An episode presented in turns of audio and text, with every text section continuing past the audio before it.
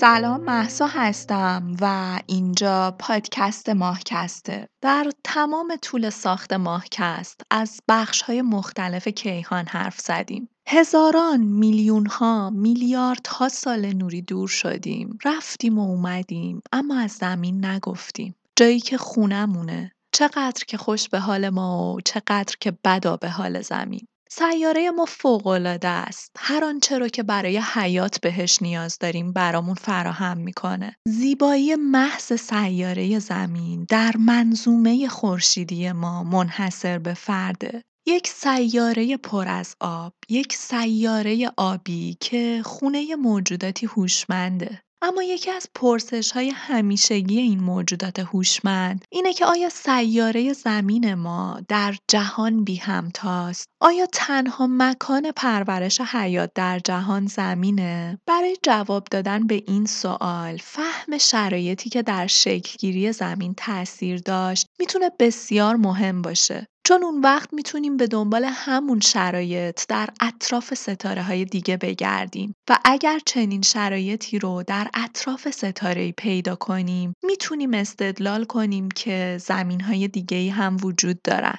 پس در این اپیزود به گذشته سفر می‌کنیم تا به چگونگی شکلگیری زمین پی ببریم و بررسی کنیم که آیا شرایط شکلگیری زمین ممکنه در اطراف ستاره دیگه هم تکرار شده باشه؟ امیدوارم که تا پایان همراه هم باشیم.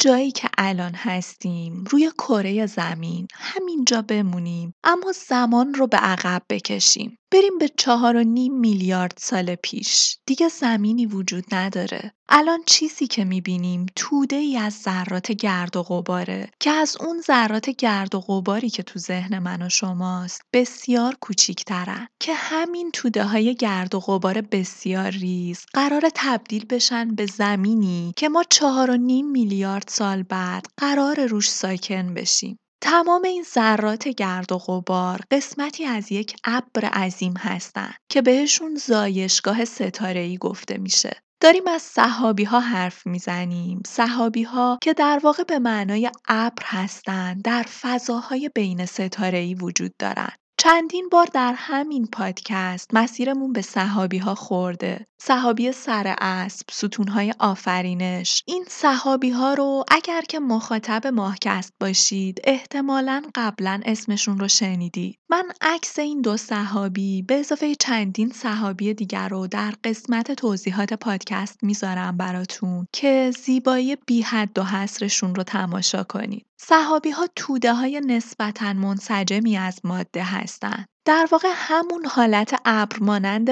ای که کنار هم قرار گرفته ولی هنوز فرم نگرفته. چهار و نیم میلیارد سال پیش همین جایی که الان هستیم وسط یک صحابی بود. صحابی ها در اثر انفجارهای پایان عمر یک ستاره شکل می گیرن. در واقع ابرن و اخترها هستند که صحابی ها رو می سازن. ماده پراکنده شده از ستاره ای که به پایان عمر خودش رسیده ابری از مواد رو می سازه. و در نهایت این ابر به منظومه های مختلفی تبدیل میشه که منظومه خورشیدی ما هم یکی از اونهاست. اتفاقی که همین امروز در صحابی عقاب جای حدود هفت هزار سال نوری دورتر از ما در حال رخ دادنه. منظومه های جدیدی در اون صحابی در حال شکل گرفتنن و کی می‌دونه در اون منظومه ها چند تا سیاره شبیه به زمین در حال متولد شدنه. صحابی ها بسیار فشرده به نظر می رسن اما در واقع بسیار رقیق و پراکنده هستند.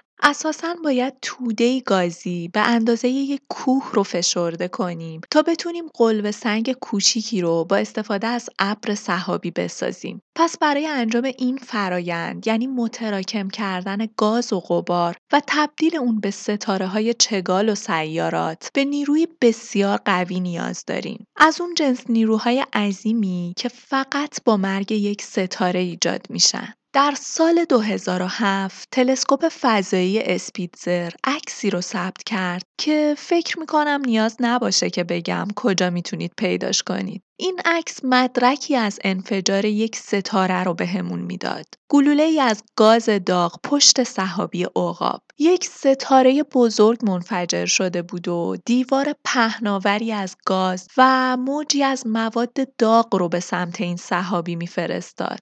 موج شوک یک ابرنواختر، یک ستاره در حال مرگ. ابرنواخترها اونقدر پدیده عظیم و پر انرژی هستند که برای مدت کوتاهی درخششی بیشتر از درخشش کل کهکشان رو به نمایش می‌ذارن. پلاسمای بسیار داغ در فضا با سرعتی بسیار بالا به سمت صحابی و ستونهای آفرینش پرتاب میشه. یک شوک بسیار قوی. ستونهای آفرینش با این اتفاق در حال ویران شدنن. اونا از بین میرن. ما دیگه زیبایی ستونهای آفرینش رو نخواهیم داشت. اما در عوض دنیاهای جدیدی در حال شکلگیری هستند. موجهای کوبشی ابرنواخترها محکم به ستونهای آفرینش برخورد می‌کنه. گاز و قبار رقیق رو فشرده می‌کنه و به خوشه های قلیز و چگال تبدیلشون می‌کنه. هر کدوم از این خوشه ها یک ستاره و منظومه جدید هستند. ابرهای ملکولی صحابی ها از انفجار ابرنواخترها تکه پاره میشن و با متراکم شدن اونها ستاره ها و سیارات جدیدی شکل می‌گیرن.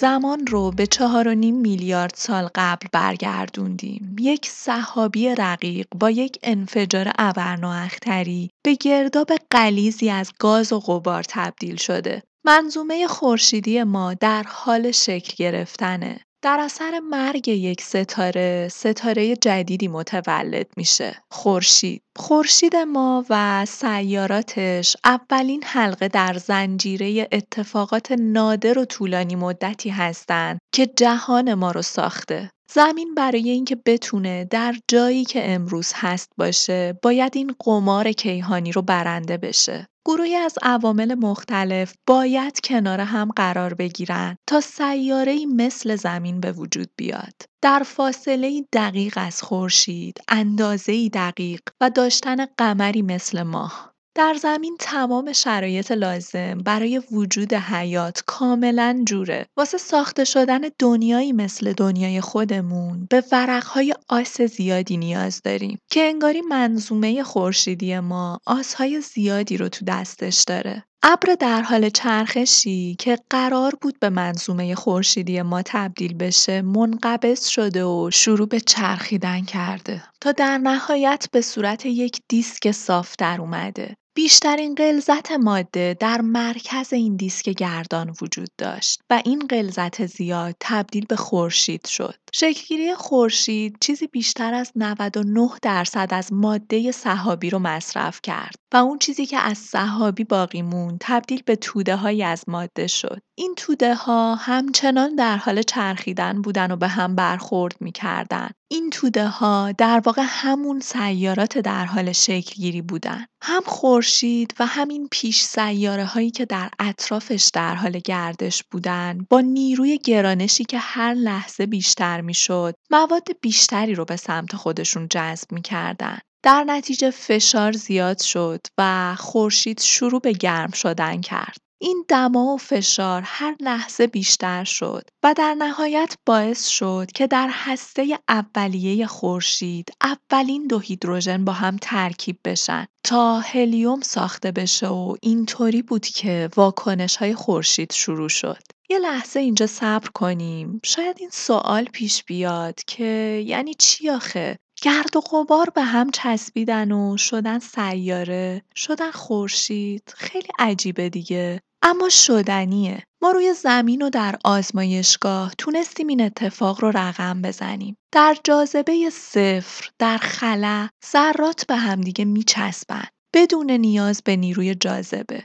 و حد زده میشه که اونچه که باعث میشه که ذرات بدون نیروی جاذبه و در خلا به هم بپیوندن نیروی الکتریسیته ساکنه. این همون نیروییه که باعث میشه شما وقتی لباسهای تازه شسته شدهتون رو میپوشید صدای جرقه ازشون بشنوید. و لباسها بهتون بچسبن. اینجا عامل چسبیدن جاذبه نیست. نیروی الکتریسیته ساکنه. این همون نیروییه که باعث شد از قبار خورشید و سیاره هاش ساخته بشن.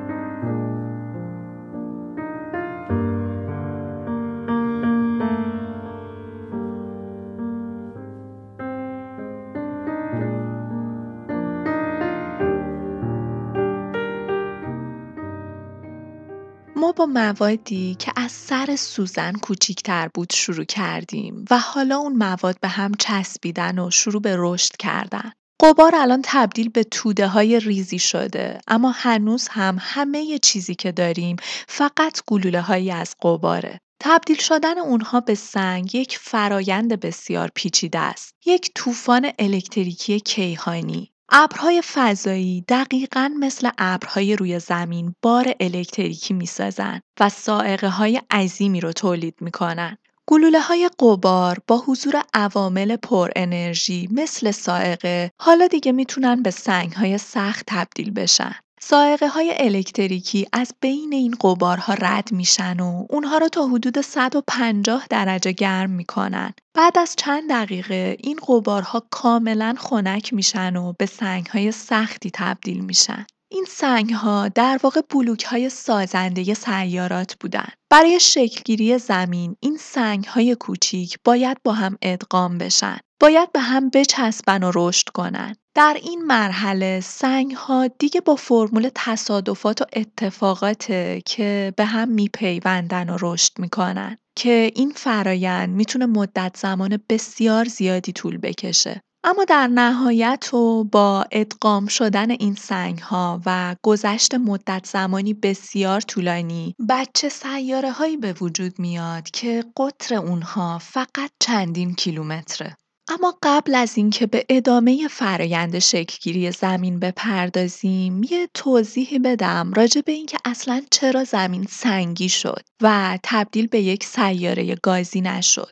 در اون زمان که خورشید ما کم کم راکتور هسته‌ای خودش رو راه انداخته بود دما به شدت شروع به بالا رفتن کرد. دیگه مکانهای نزدیک به خورشید، مکانهایی که تقریبا در وسط منظومه ما بودن، جای مناسبی واسه گازها نبودن چون گازها ناپایدار بودن در این شرایط. فقط موادی که نقطه ذوب بالایی داشتن مثل آهن و سیلیکات های سنگی توانایی این رو داشتن که در اون دما دووم بیارن. اما هر چقدر که از مرکز صحابی یعنی جایی که خورشید حضور داشت دور می شدیم دما به حدی پایین بود که گازها بتونن جمع بشن و سیاره های گازی رو شکل بدن. مشتری، زحل، اورانوس و نپتون سیاراتی هستند که در صحابی بیرونی در جایی بسیار دورتر از مرکز شکل گرفتن و تشکیل شدن.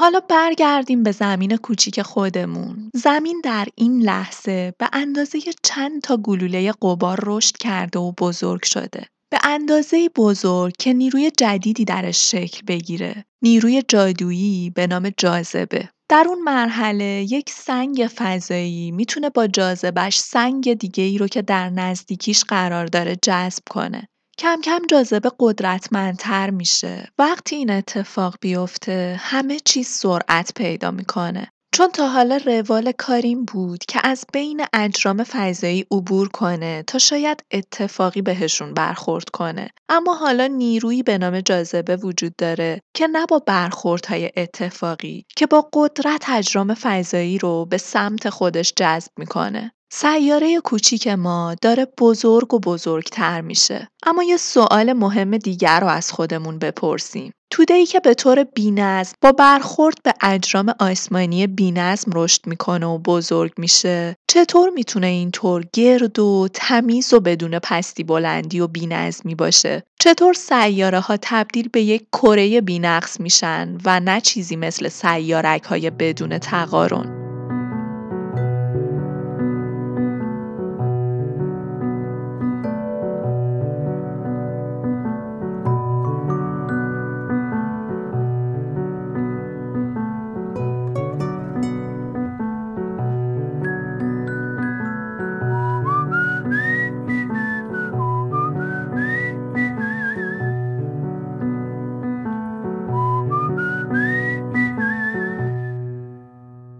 منظومه اولیه کارگاهی برای ساخت سیاراته. گرد و قبارها به هم میچسبند تا سنگ ایجاد کنن. سنگ ها به هم وصل میشن و سیارک ها رو به وجود میارن. اما بیشتر سیارک ها به زمین شباهت ندارن. وقتی سیارک ها رو از نزدیک بررسی کنیم اونا شبیه به یه بادوم زمینی کج و کله هستن یه سیب زمینی بدون تقارن زمین جوان ما در مرحله‌ایه که شبیه به همین های کج و کل است و برای تبدیل شدن به یک سیاره واقعی نیازه که کاملا گرد بشه. این روند وقتی شروع میشه که قطر اون به صدها کیلومتر برسه. در اون زمان جاذبه درونی خود زمین شکل اون رو تغییر میده. وقتی مواد کافی و جرم کافی داشته باشیم، نیروی جاذبه به قدری نیرومند میشه که می‌تونه هر کوه قولاسایی رو خرد کنه و پایین بکشه. در واقع در مرحله ای از ساخته شدن سیاره جاذبه اونقدر قوی میشه که باعث میشه جامدات به حالت مایع در بیان. خودشونو بریزن و دور تا دور سیاره رو احاطه کنن. و اینطور میشه که یک سیاره کاملا گرد میشه. یک توده از قلب سنگ های نامتقارن به یک سیاره بینقص مینیاتوری تغییر شکل میده. زمین الان یه شکل تازه داره اما هنوز یه گلوله سنگیه ساختار زمین قراره به زودی تغییر پیدا کنه. جاذبه بیشتر، اجرام بزرگتر و بیشتری رو به سمت زمین جذب می‌کنه. هر کدوم از این اجرام بزرگ انرژی ذخیره شده ای رو دارن که با هر برخورد تمام این انرژی جذب زمین میشه. این انرژی مواد رو گداخته می‌کنه و کم کم زمین پر از مواد مذاب میشه. سیاره جوون ما الان دیگه فقط یه صخره جامد نیست. اون یه توده گداخته در حال قلیانه. در اون زمان هنوز زمین هسته آهنی نداشت. آهن در تمام قسمت ها و سطح زمین پراکنده بود. اما این فرایند گرم شدن زمین و وجود مواد مذاب و آتش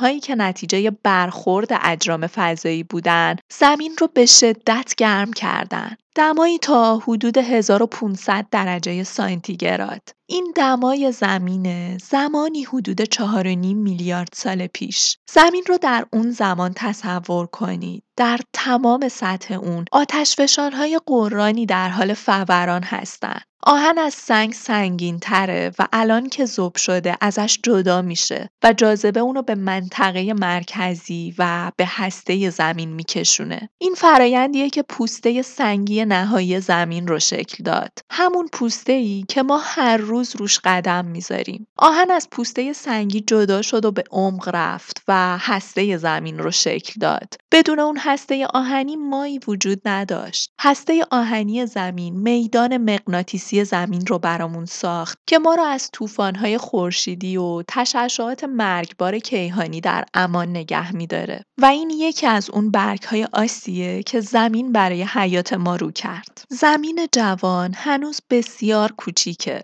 بسیار کوچیکتر از ماه. این دنیای تازه متولد شده باید که رشد کنه. باید از تکه تکه شدن دوری کنه. هزاران سیاره جدید به سرعت در حال چرخیدن در منظومه خورشیدی هستند و بعضی از اونها مستقیم دارن به طرف ما میان. داریم از زمانی حرف می‌زنیم که حدود 100 هزار سال از شکلگیری منظومه خورشیدیمون گذشته. زمین جوان در حال حاضر دیگه شکل و شمایل یه سیاره رو به خودش گرفته. گرد شده، هسته آهنی و پوسته سنگی پیدا کرده، اما هنوز یک سیاره کوچیکه. اون فقط چند صد کیلومتر قطر داره. هنوز راه طولانی در پیشه. زمین باید چهار هزار برابر بزرگتر بشه و باید با هزاران سیاره کوچیکی که در منظومه خورشیدیمون شکل گرفتن رقابت کنه. این سیاره ها با سرعت های بسیار بالا چیزی حدود 300 هزار کیلومتر در ساعت در حال حرکت هستند و گاهی هم به هم برخورد می‌کنن.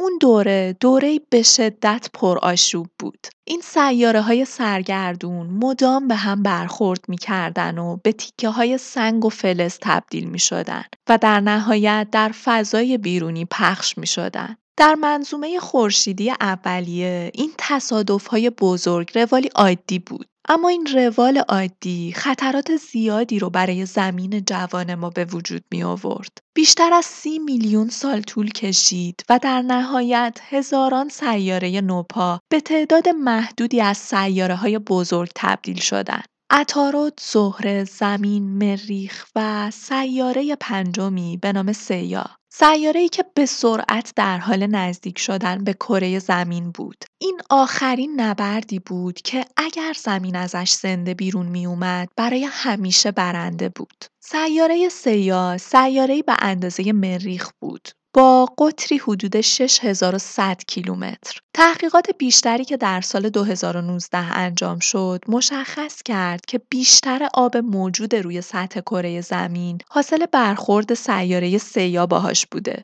این سیاره اونقدری بزرگ بود که برخوردش با زمین حتی ممکن بود به نابودی سیارمون منجر بشه. اگر سیا مستقیم به زمین برخورد می‌کرد می‌تونست زمین رو تیکه تیکه کنه. و در نهایت ممکن بود که از زمین یک کمربند سیارکی بسازه. اما زمین شانس آورد چون سیا نه که به صورت مماس بهش برخورد کرد. این برخورد این اتفاق بیرحمانه وحشتناکترین اتفاقیه که زمین در تمام طول حیات خودش تجربه کرده.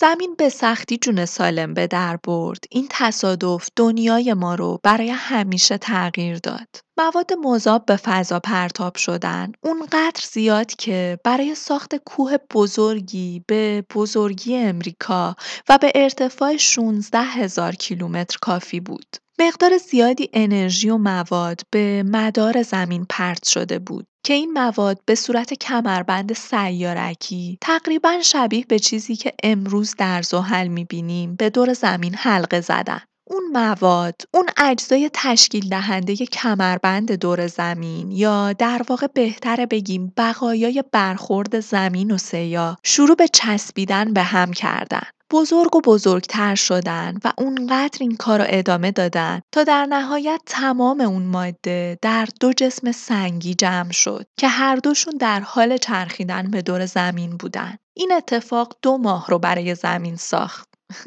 چه غلطا بریم که یه فاصله بگیریم و توی این فاصله منم یه فکری واسه نابودی ماه دوم زمین کنم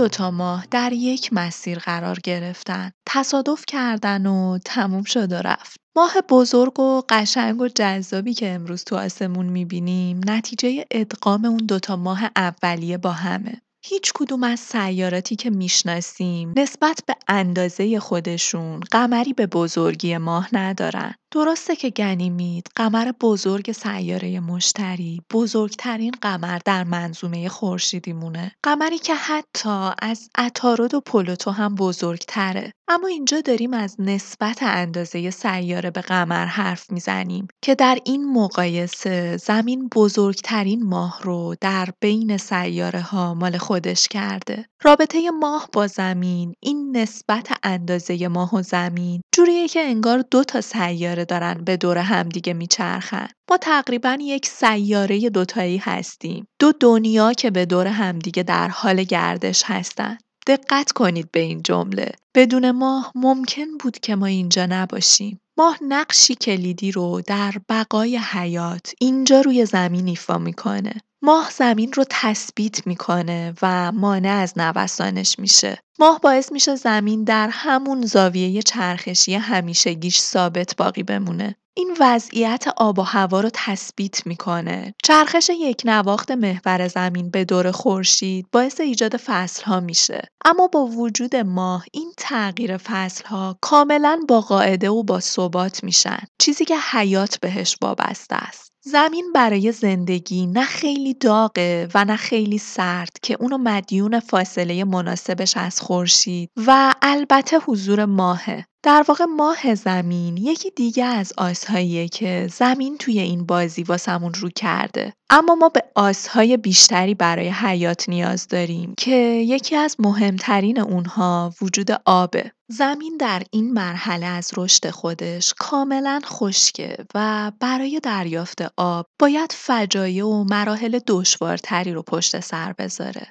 الان در زمانی هستیم که نیم میلیارد سال از زمانی که خورشیدمون روشن شد و شروع به زندگی کرد میگذره. چهار میلیارد سال دیگه اولین انسانها پا روی کره زمین می‌ذارن. ماه تازه فرم گرفته و زمین یک بیابون تمام ایاره. در رابطه با چگونگی ورود آب به زمین یکی از نظریات شگفت انگیز در نجوم اینه که زمین در ابتدا داغ و خشک بود و در اون زمان هیچ آبی روی زمین وجود نداشت. وقتی که سیارات تشکیل شدن خورشید ما تمام آبی رو که در منظومه داخلی وجود داشت تبخیر کرد. وقتی میگیم منظومه داخلی منظورمون سیارات سنگی هستن و منظور از منظومه بیرونی سیارات گازیمون هستن. خورشید تمام آب منظومه داخلی رو تبخیر کرد اما جایی دورتر از خورشید در قسمت‌های بیرونی منظومه ما یخ و آب رو ستاره های دنبالدار و شهاب سنگ ها وجود داشت. واسه همین نظریه اینه استدلال اینه که آبی که امروز ما روی کره زمین داریم ممکن از جای دیگه ای اومده باشه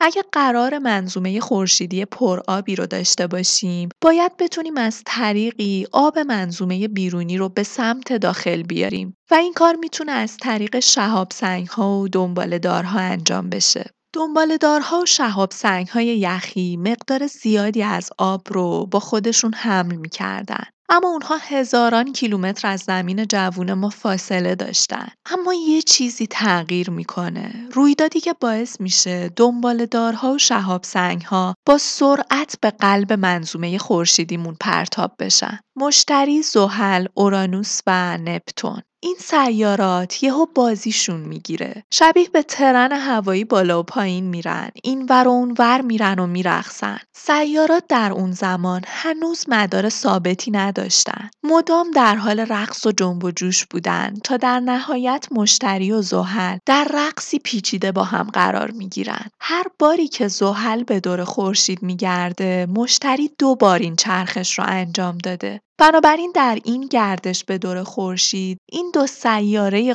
کرد در نقطه‌ای به خط میشن و در واقع روبروی هم قرار می‌گیرن. اینجاست که جاذبه عظیمی ایجاد میشه. این اتفاق باعث میشه اونها اول همدیگر رو و بعد کل منظومه ما رو دچار بیثباتی کنن و ناگهان همه چیز به هم میریزه. شبیه به توپ بولینگی که به میله ها برخورد می‌کنه و همه چیز رو به اطراف پراکنده می‌کنه منظومه ما دوباره تبدیل به یک جهنم سیاره ای میشه. نپتون و اورانوس جاشون رو با هم عوض می‌کنن. زحل به سمت بیرون کشیده میشه. اما اون اتفاق مهمه واسه ما این بود نتیجه اون رقص های دیوانوار سیاره و هرج و مرج ها این بود که میلیاردها شهاب سنگ و دنباله دار تحت تاثیر جاذبه در مسیرهای جدیدی شروع به حرکت کردند. این شهاب سنگ ها و دنبالدارها در تمام فضای اطراف پخش شدند و تعدادی از اونها با زمین و ماه برخورد کردند. اون سیاهی ها، اون دهانه های برخوردی که امروز به راحتی از روی زمین می‌تونیم اونها رو روی ماه ببینیم نتیجه همین برخورد هاست.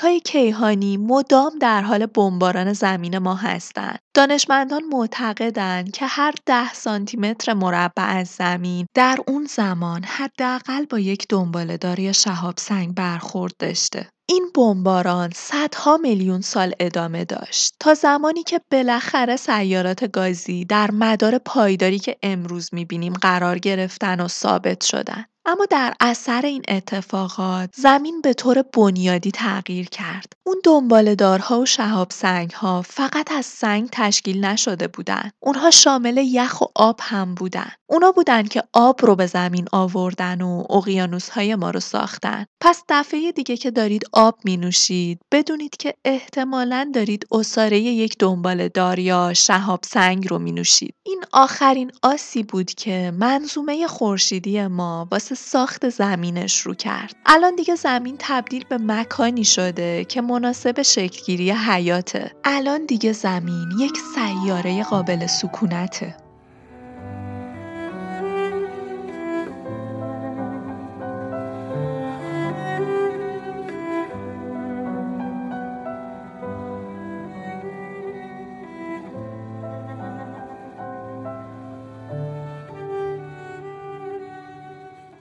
یک رشته اتفاقات فاجعه آمیز دنیایی رو که برای حیات عالی بود رو به وجود آوردن. اما سوال مهم ما، دغدغه مهم ما اینه که آیا چنین اتفاقاتی جای دیگه ای از کیهان در اطراف ستاره های دیگه ای هم رخ داده یا اینکه ما تنها سیاره ای هستیم که اینقدر خوششانس بودیم؟ پنج میلیارد سال پیش احتمال بسیار کمی وجود داشت که ای مثل زمین در یکی از بازوهای دورافتاده کهکشان راه شیری شکل بگیره. به وجود اومدن زمین با چنین های منحصر به فردی دقیقا شبیه به این بود که ما می‌خواستیم که جفت شیش بیاریم اما با تاسهایی که هزاران وجه داشتن. احتمال خیلی کمیه اما چیزی که اهمیت داره اینه که این اتفاق یک بار افتاده که اگر اینطور نبود که اگه این جفت شیشه نیومده بود ما الان اینجا نبودیم بهش فکر کنید. ممکنه سیاره های دیگه ای شبیه به زمین ما وجود داشته باشن که دارای حیاتن.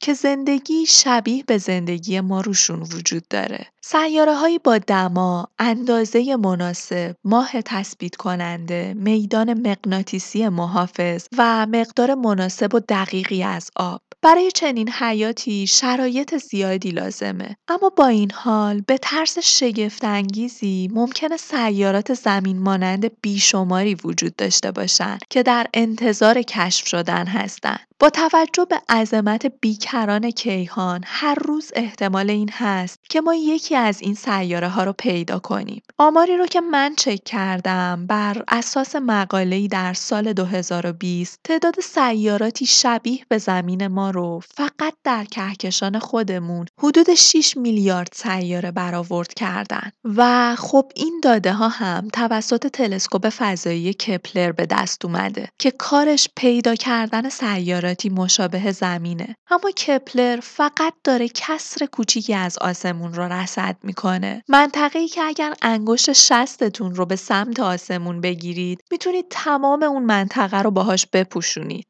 درست از این حرف زدیم که ما برای ساختن سیاره‌ای شبیه به زمین به جفت شیش نیاز داریم. اونم نه با یه تاس معمولی، با تاسی که هزاران وش داره. اما نکتهش اینجاست که اگر ما چندین میلیارد تاس رو با هم پرت کنیم، اون وقت احتمال آوردن جفت شیش خیلی بالا میره. ما اگر سیارات بیشماری داشته باشیم احتمال وجود زمین های دیگه هم بسیار بالا میره. ناسا اعلام کرده تعداد بیشماری سیاره زمین مانند همین الان در حال ساخته شدن و شکلگیری هستند. شاید هم این بازی نوبتی باشه. شاید امروز نوبت ماست و فردایی که دیگه ما و زمینی وجود نداشت زندگی در سیاره دیگه ای شروع شده باشه. پس اگر سوالمون در ابتدای راه این بود که آیا سیاراتی شبیه به زمین اون بیرون جایی دورتر از ما وجود دارن یا نه؟ جوابش قطعا بله است. ما تعداد زیادی از این سیارات رو پیدا کردیم. شگفتانگیزه فکر کردن به اینکه احتمال این بسیار بالاست که موجوداتی هوشمند اون بیرون در حال شکلگیری یا شاید هم در حال زندگی باشن. واقعا میشه بهش فکر کنیم. میشه شکی وجود نداشته باشه که در جای دیگه ای از جهان ما موجودات هوشمندی وجود دارن که احتمالا دارن از خودشون می‌پرسن آیا گونه های هوشمند دیگه ای هم در جهان وجود دارن؟ داستان تولد سیاره ما بهمون به نشون میده که امکان نداره در جهان تنها باشیم.